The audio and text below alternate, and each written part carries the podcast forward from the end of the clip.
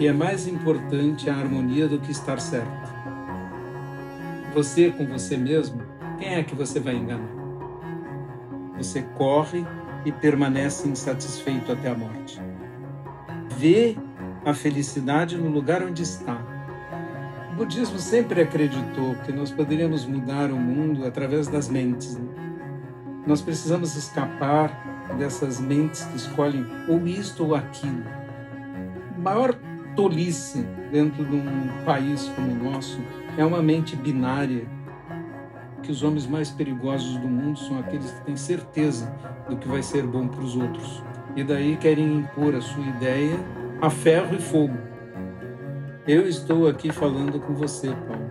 Esse é o pico da montanha da minha vida, o máximo da minha vida. Olá, mais uma vez, seja muito bem-vindo, bem-vinda, bem-vinde ao Alma Masculina. Eu sou Paulo Azevedo e, junto com os meus parceiros e parceiras, Continuamos com a segunda parte do episódio 64 com o orientador espiritual e religioso budista Monge Gensho sobre o despertar das masculinidades, os três venenos da mente, a aversão, o apego e a raiva, masculinidades e o mundo corporativo, além do nosso quadro aspas e ótimas dicas do quadro Escuta Aqui. Vem com a gente nessa ótima continuação da conversa. E se você quer ajudar a seguirmos com este espaço de resistência afetiva na podosfera, participe da nossa campanha de financiamento coletivo no Orelo, que dá acesso a benefícios exclusivos. Acesse orelo.cc barra masculina e saiba mais. Ah, e a cada vez que você ouvir nossos episódios pelo Orelo, você nos ajuda a manter o Almasculina no ar. Então, dê o play no Almasculina no Orelo. E nessa primeira parte da conversa a gente falou sobre visões das masculinidades, budismo, relação entre trabalho, dinheiro, sucesso, empatia, harmonia e eu abro essa segunda parte com o nosso quadro aspas, trazendo um livro que eu tenho certeza que o sensei conhece muito bem. Aspas. O sofrimento provém do apego. Essa é a informação que ouvimos. Melhor dizendo, por causa do apego, entramos em sofrimento. Isso é bem verdade. Em geral, sofremos pelas coisas nas quais colocamos nosso coração. Aí estará a possibilidade de nosso sofrimento. Mas, de fato, Nenhuma das coisas do mundo é permanente, sólida ou estável. Tudo está sempre mudando. As coisas surgem e desaparecem. Iremos perder as coisas que julgamos preciosas: amores, pessoas, crédito, fortuna, fama, porque nos agarramos a elas e colocamos nelas nosso coração. Então sofremos por essas perdas. Temos dificuldades de nos libertar desse tipo de sofrimento porque fomos ensinados desde pequenos a chamar as coisas de meu e minha, porque nosso primeiro aprendizado é que temos um eu. Logo depois, aprendemos o é meu. Assim, como agregamos essas coisas ao nosso eu, quando elas partem, sofremos.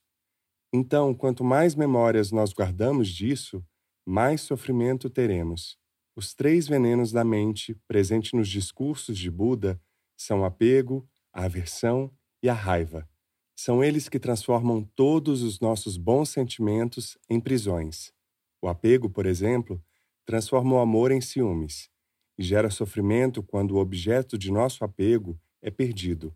Ele também transforma a própria vida em uma prisão quando nos agarramos a ela sem compreender que nascimento e morte fazem parte de um fluxo e que são um mero evento ao longo de nossa vida. O outro grande veneno da mente é a aversão ela se manifesta em tudo que não gostamos ou detestamos. Cria sentimentos de repulsa e desgosto. É tudo que olhamos como reprovável nos outros. Por meio dela, vemos o outro claramente como separado de nós. Por isso nos afastamos. Nesse sentido, é um sentimento oposto ao apego. Enquanto este quer agarrar, a aversão quer afastar. O terceiro é a raiva. Ela surge quando nos deixamos tomar por um sentimento turbulento, agressivo e que se manifesta das mais diferentes formas. Como se fosse uma espécie de loucura que nos tira a sanidade. O apego é um grande problema. Para sermos verdadeiramente livres e amarmos, não podemos deixar esse sentimento nos dominar. Da mesma maneira, para sermos livres e nos sentirmos só, não podemos selecionar qualquer ser e dizer que temos aversão por ele. Assim, não haverá equidade com todos. Se cultivarmos esse sentimento, estaremos cultivando o contrário do apego. E isso também irá nos separar de tudo e nos tirar o equilíbrio. Então, quando esse sentimento surgir, temos que considerar as boas qualidades das pessoas, dos animais ou objetos que são alvos dele. O sentimento de raiva, por sua vez, deve ser evitado como se fosse fogo, pois ele é perturbador. Para isso, devemos mudar nossa mente e nosso modo de falar e pensar. Como é tão perturbador, a ponto de tirar toda a nossa lucidez, ele impede o despertar. Essas são as palavras de Buda. Livro O Caminho Zen, de Monge Gensho. Você conhece esse autor? É, eu, eu tendo a concordar com ele. eu gostei bastante dele, estou gostando ainda mais dele aqui ao vivo e vou falar uma coisa para o senhor que eu senti isso ouvindo e conhecendo o senhor. O senhor deve ter muita gente querendo ser amigo do senhor, né? Não sei. Porque deve ser muito legal conviver com o senhor, assim, ser filho do senhor. Você já contou na primeira parte que os filhos todos foram para sua casa porque eu sinto que a gente está precisando cada vez mais de acolhimento nessa vida e não de confrontos, embates constantes. É verdade, não é? Eu costumo dizer aos meus alunos, né, na comunidade budista, que é mais importante a harmonia do que estar certo. Não importa que você tenha razão. É melhor ficar calado porque a harmonia é melhor do que estar certo. Nós fizemos um retiro esses dias, quatro dias em Brasília, em silêncio. Aí, quando a gente começa o retiro em silêncio, eu digo assim: a gente não pode dizer obrigado, por favor, nem desculpe, nem bom dia, nem boa noite. Ou seja, todas as palavras estão extintas aqui. Nós devemos fazer reverências uns para os outros, dar lugar para os outros. E sempre tem pequenas lições, né? Por exemplo, um dia tinha sopa na janta e a cozinha fez menos do que seria necessário, ou algumas pessoas pegaram mais do que deveriam, né? E o monge, o mestre, ele come por último, ele é o último a se servir. É quando chegou na hora de eu me servir, eu e meu secretário, né, outro monge, né, que fica do lado do mestre sempre, nós não tínhamos comida para nós, né?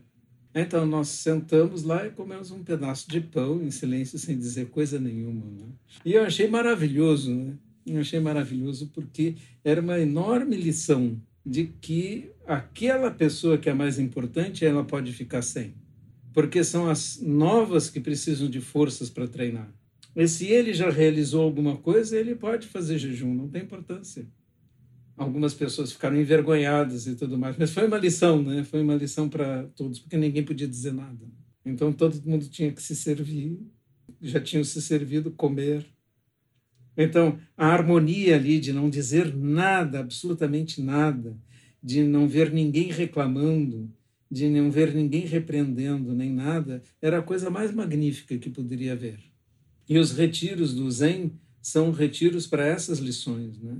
São lições ficar calado e quieto, assim, oito, nove horas por dia virado para a parede. Quieto, sentado em meditação.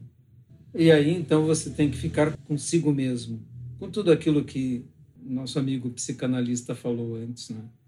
com todas aquelas coisas que estão dentro de si e que você até pode tentar enganar um psicanalista, um terapeuta, dizendo coisas que não são bem a verdade. Mas na frente de uma parede, você com você mesmo, quem é que você vai enganar? E uma dessas lições que eu ouvi, registrei e quis compartilhar com os nossos ouvintes aqui foi uma que numa palestra e também disponível em podcast, que no final aqui no Escuta Aqui a gente vai trazer essa dica. Você disse que quando um único ser sofre, todos sofremos.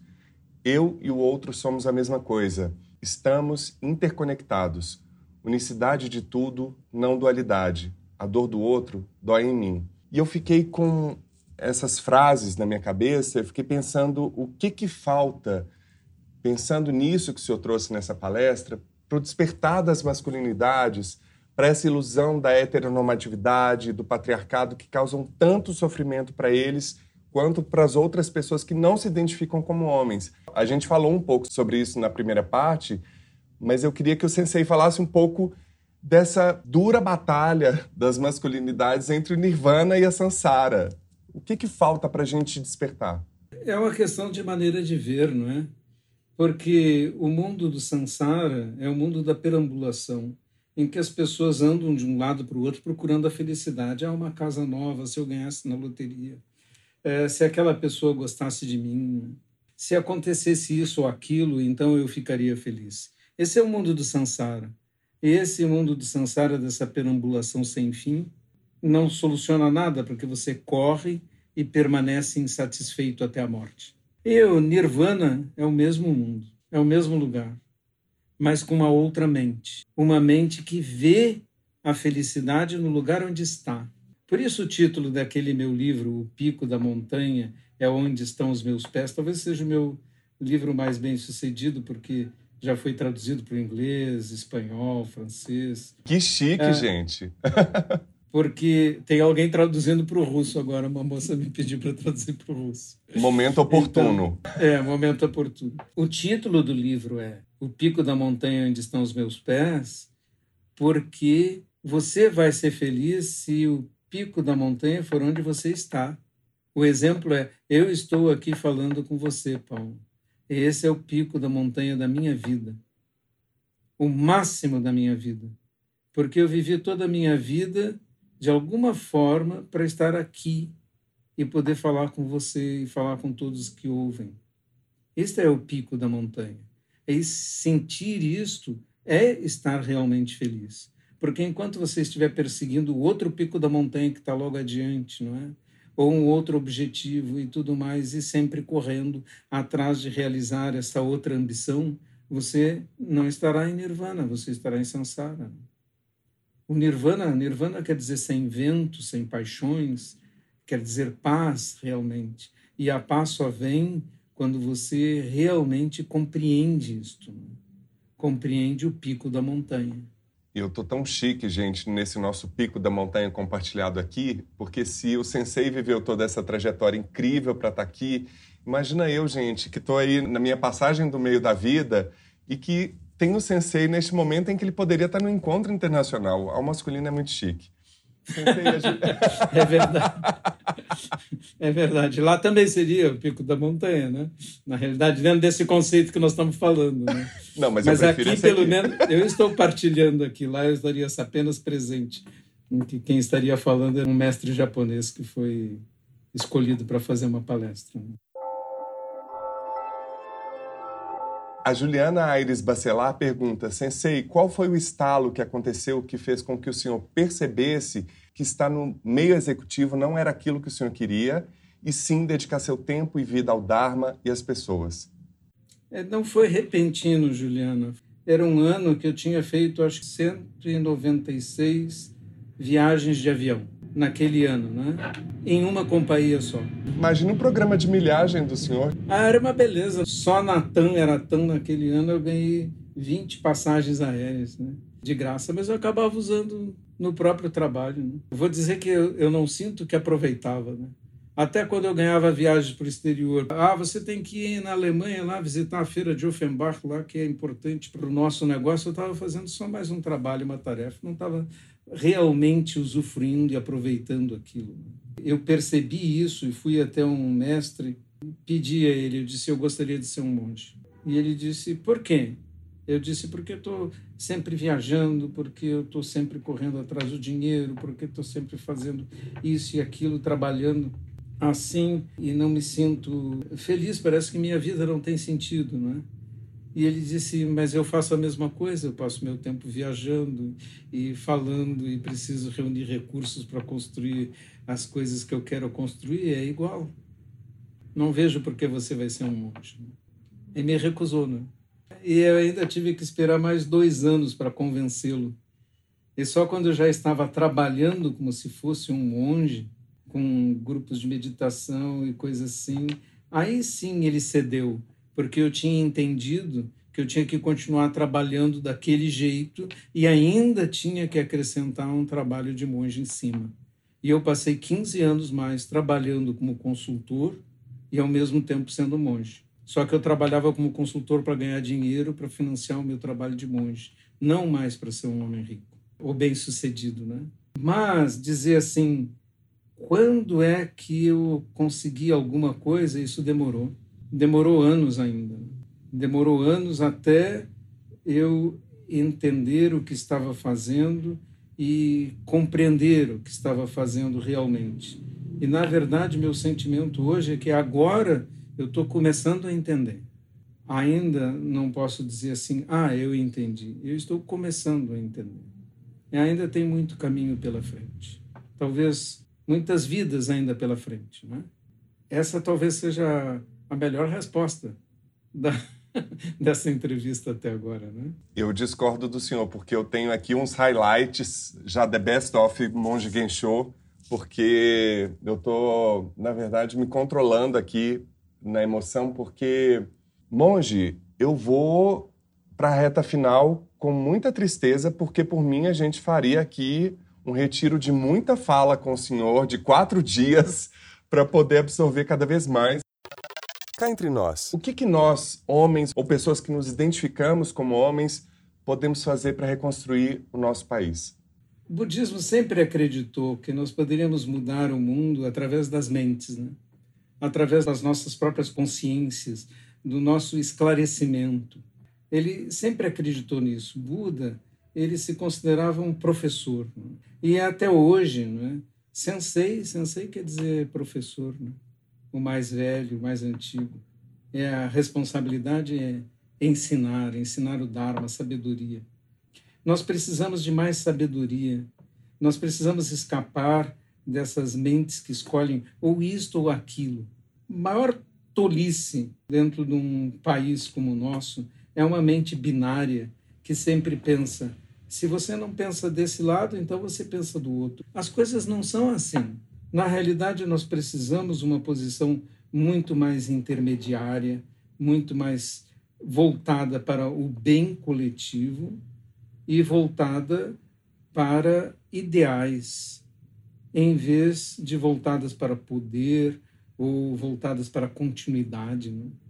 Se eu pudesse dizer, me recuso a tomar posições político-partidárias, principalmente de forma pública como monge, porque eu acho que esse não é o papel do monge.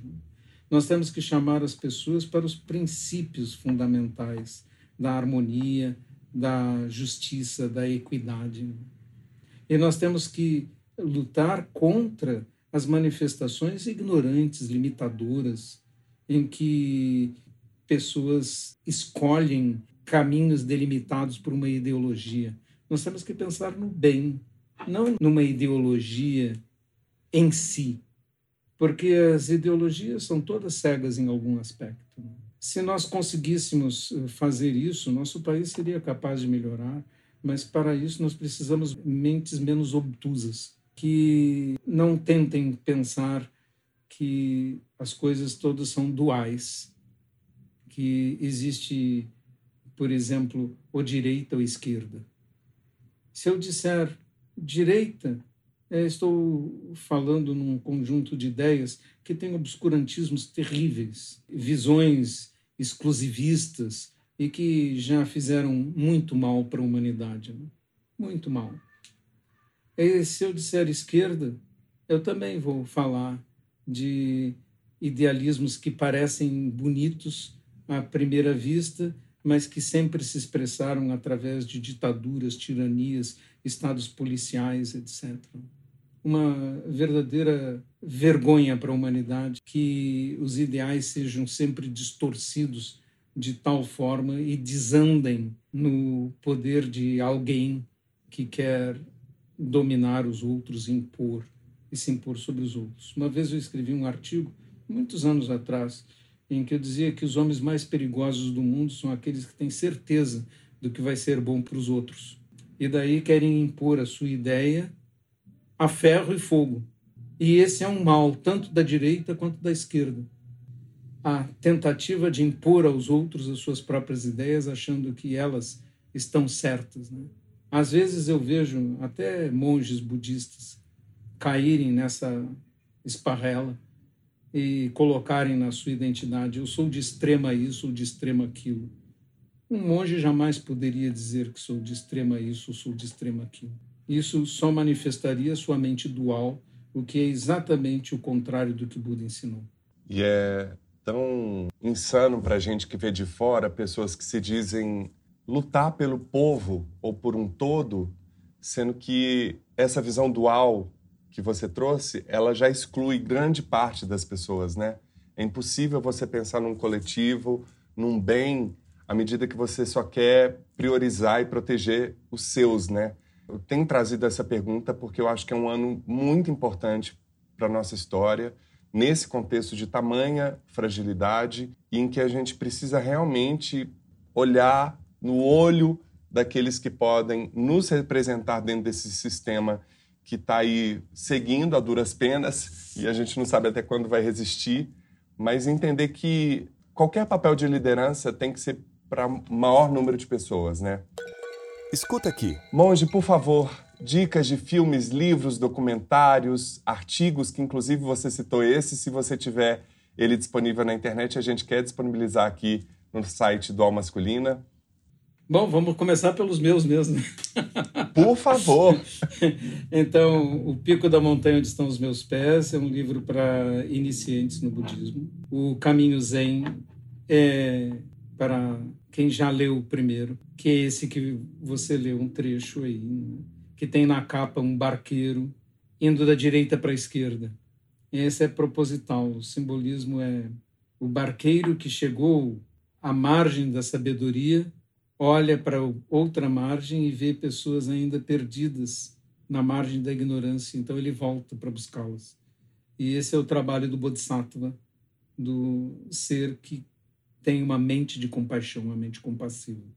Em terceiro lugar, eu gostaria de recomendar Duvidar da Própria Compreensão, do meu amigo Densho Quinteiro, que também está disponível na loja do Daisen, daisen.org.br. Claro na loja. Esses livros estão disponíveis e As Horas Mortas, de Monge Komiô, também está disponível. Eu vi um filme, acho que você deve ter visto também, A Sombra de Stalin, no, ne A no Sombra... Netflix. Ah, eu vi. Maravilhoso. Tem uma cena realmente uma cena com crianças e o personagem principal que é antológica. Não vou narrar porque é spoiler, né? Então, mas essa cena, se vocês lembrarem do que eu estou dizendo, essa cena, vocês vão lembrar do que eu estou falando. Está disponível no Netflix. É sobre o Holodomor, a grande fome na Ucrânia na década de 30, quando Stalin mandou levar toda a comida que estava na Ucrânia para Moscou e morreram 6 milhões de ucranianos de fome. E agora nós nos admiramos que os ucranianos não queiram ser russos? E isso foi o ato de um homem como Stalin. Eu queria dizer também que a cultura russa é magnífica, tanto na música. Gostaria de recomendar a qualquer um que ouvisse o concerto número 2 de Rachmaninoff para piano e orquestra, e o concerto número 3 também, que é considerado um, uma enorme dificuldade para os pianistas, né? que ouvissem também os grandes violinistas russos, como Yasha Heifetz, que foi talvez o maior violinista do século XX, e também nesse momento os livros de Svetlana Alexeyevich, que é bielorrussa e que escreveu A Guerra Não Tem Rosto de Mulher, outros livros, todos eles um verdadeiro soco no estômago, que ganhou o prêmio Nobel não faz tanto tempo e que é precioso. Eu fico espantado com a ignorância que pode aparecer como gente que resolve tirar estrogonofe do cardápio ou cancelar estudos de Chekhov. É surreal. Imagina se fizesse isso com brasileiros por conta do nosso atual presidente, ou fizesse isso com a cultura americana que invade países aí há décadas. Né? Assim, a cultura do cancelamento chegou num limite tal de isso ignorância. É, isso é pura imbecilidade. Né? Pelo contrário, o povo russo e com as pessoas que estão lá e que se opõem às guerras imperialistas né, e territoriais, ela tem que ser respeitada e nós não podemos jamais confundir uma coisa com a outra. Jamais. As pessoas pensam simplesmente demais. Ah, eu sou contra o que a Rússia está fazendo, vou tirar estrogonofe do cardápio. Aqui na minha casa, estrogonofe é de cogumelos, mas de qualquer jeito continua sendo estrogonofe. E para quem não leu, que está esquecido, talvez seja até difícil de encontrar, A Pele de Curzio Malaparte, que era um escritor italiano que escreveu sobre a Segunda Guerra Mundial. As ideias são as mesmas. Né? Todos esses grandes autores, assim como foi depois da Primeira Guerra Mundial, Erich Maria Remarque, com seu famosíssimo Nada de Novo no Fronte Ocidental, e que tem uma recomendação maravilhosa feita pelo governo de Hitler. Né? Ele mandou queimá-lo, mandou queimar os livros de Erich Maria Remarque. Isso é uma recomendação perfeita. Né? Eu comecei a me dar conta do que acontecia na Rússia eh, quando li o Arquipélago Gulag de Solzhenitsyn. Mostrava o que acontecia naquele paraíso soviético. Então, se nós começarmos a falar sobre livros, essa conversa não vai acabar tão cedo, né? Eu queria trazer quatro dicas rápidas. A primeira, ouçam, sigam o podcast Gotas do Dharma e também o canal do YouTube da comunidade das 100, que traz esse nosso ilustríssimo convidado. Se você teve perguntas ao longo dessa conversa, se teve insights, reflexões, despertares ao longo dessas duas partes dessa conversa.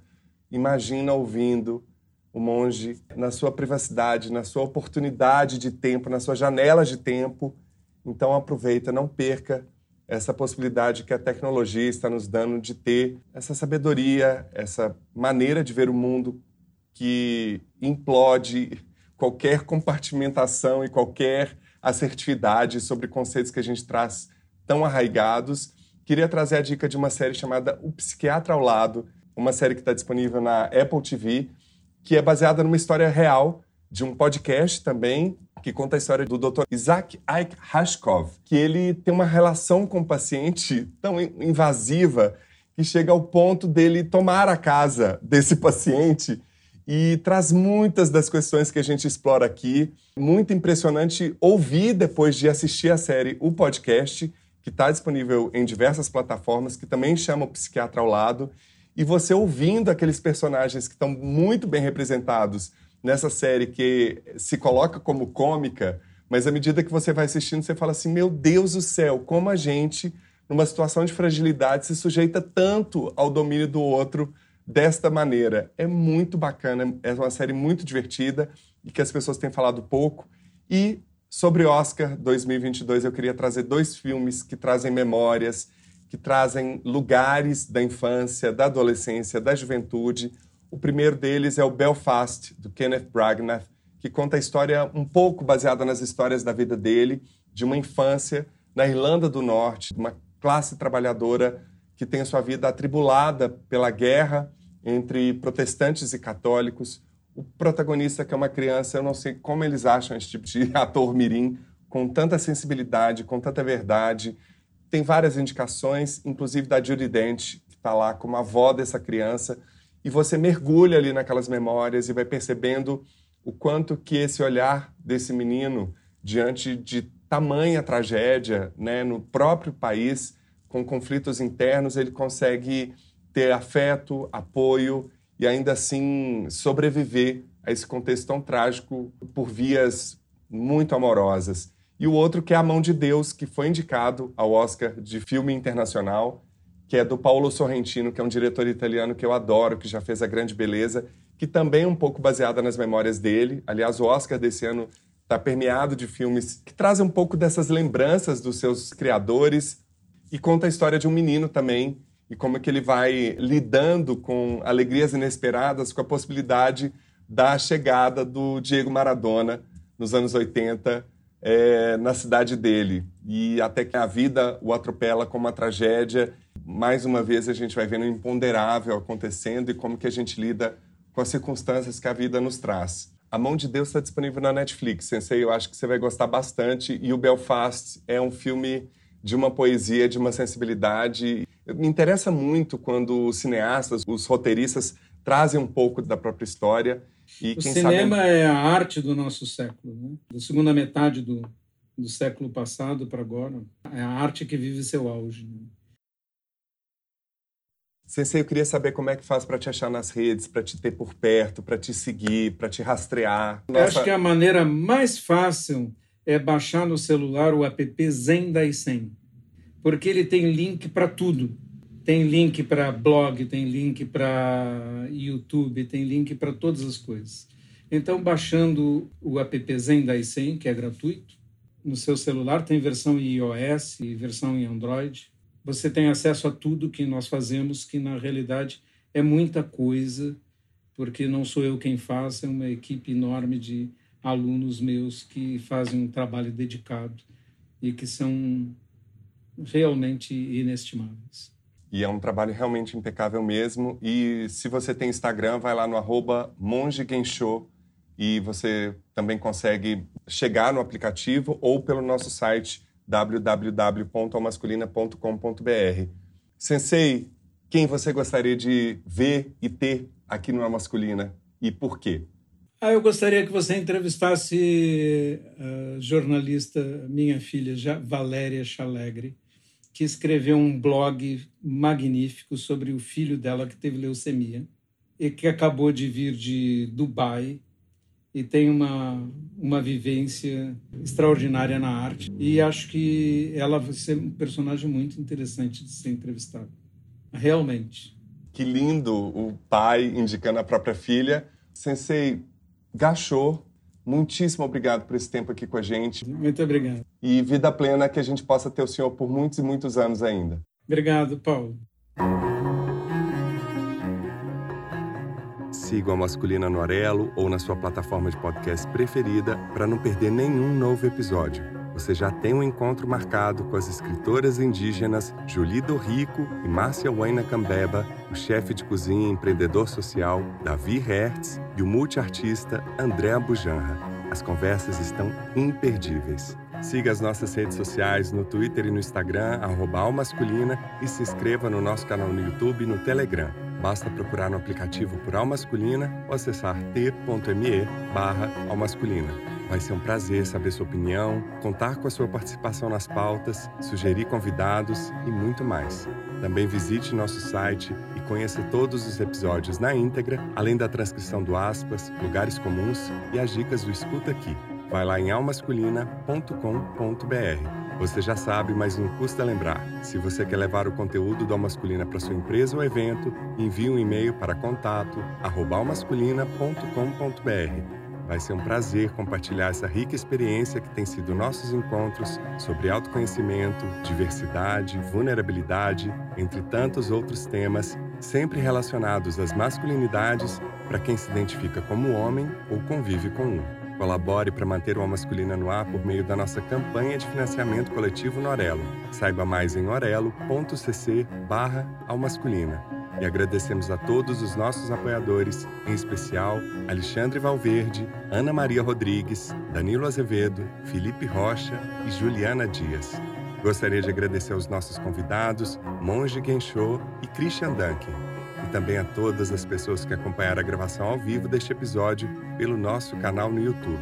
Mais uma masculina fica por aqui e é feito graças a Conrado Góes na trilha sonora original e mixagem, arroba Conza01, Vitor Vieira nas artes e fotos, arroba Vitor Vieira Fotografia, Luísa Guimarães nas mídias sociais, arroba luísa.fguimarães, Glaura Santos, arroba Glaura Santos e Soraya Azevedo, arroba Alves de Azevedo Soraya na colaboração e eu, Paulo Azevedo na idealização, roteiro, edição e apresentação, arroba Paulo Azevedo Oficial. Esse podcast é realizado pela Concultura. E você que nos deu o prazer da sua companhia até aqui, muitíssimo obrigado, cuide-se e até o próximo encontro.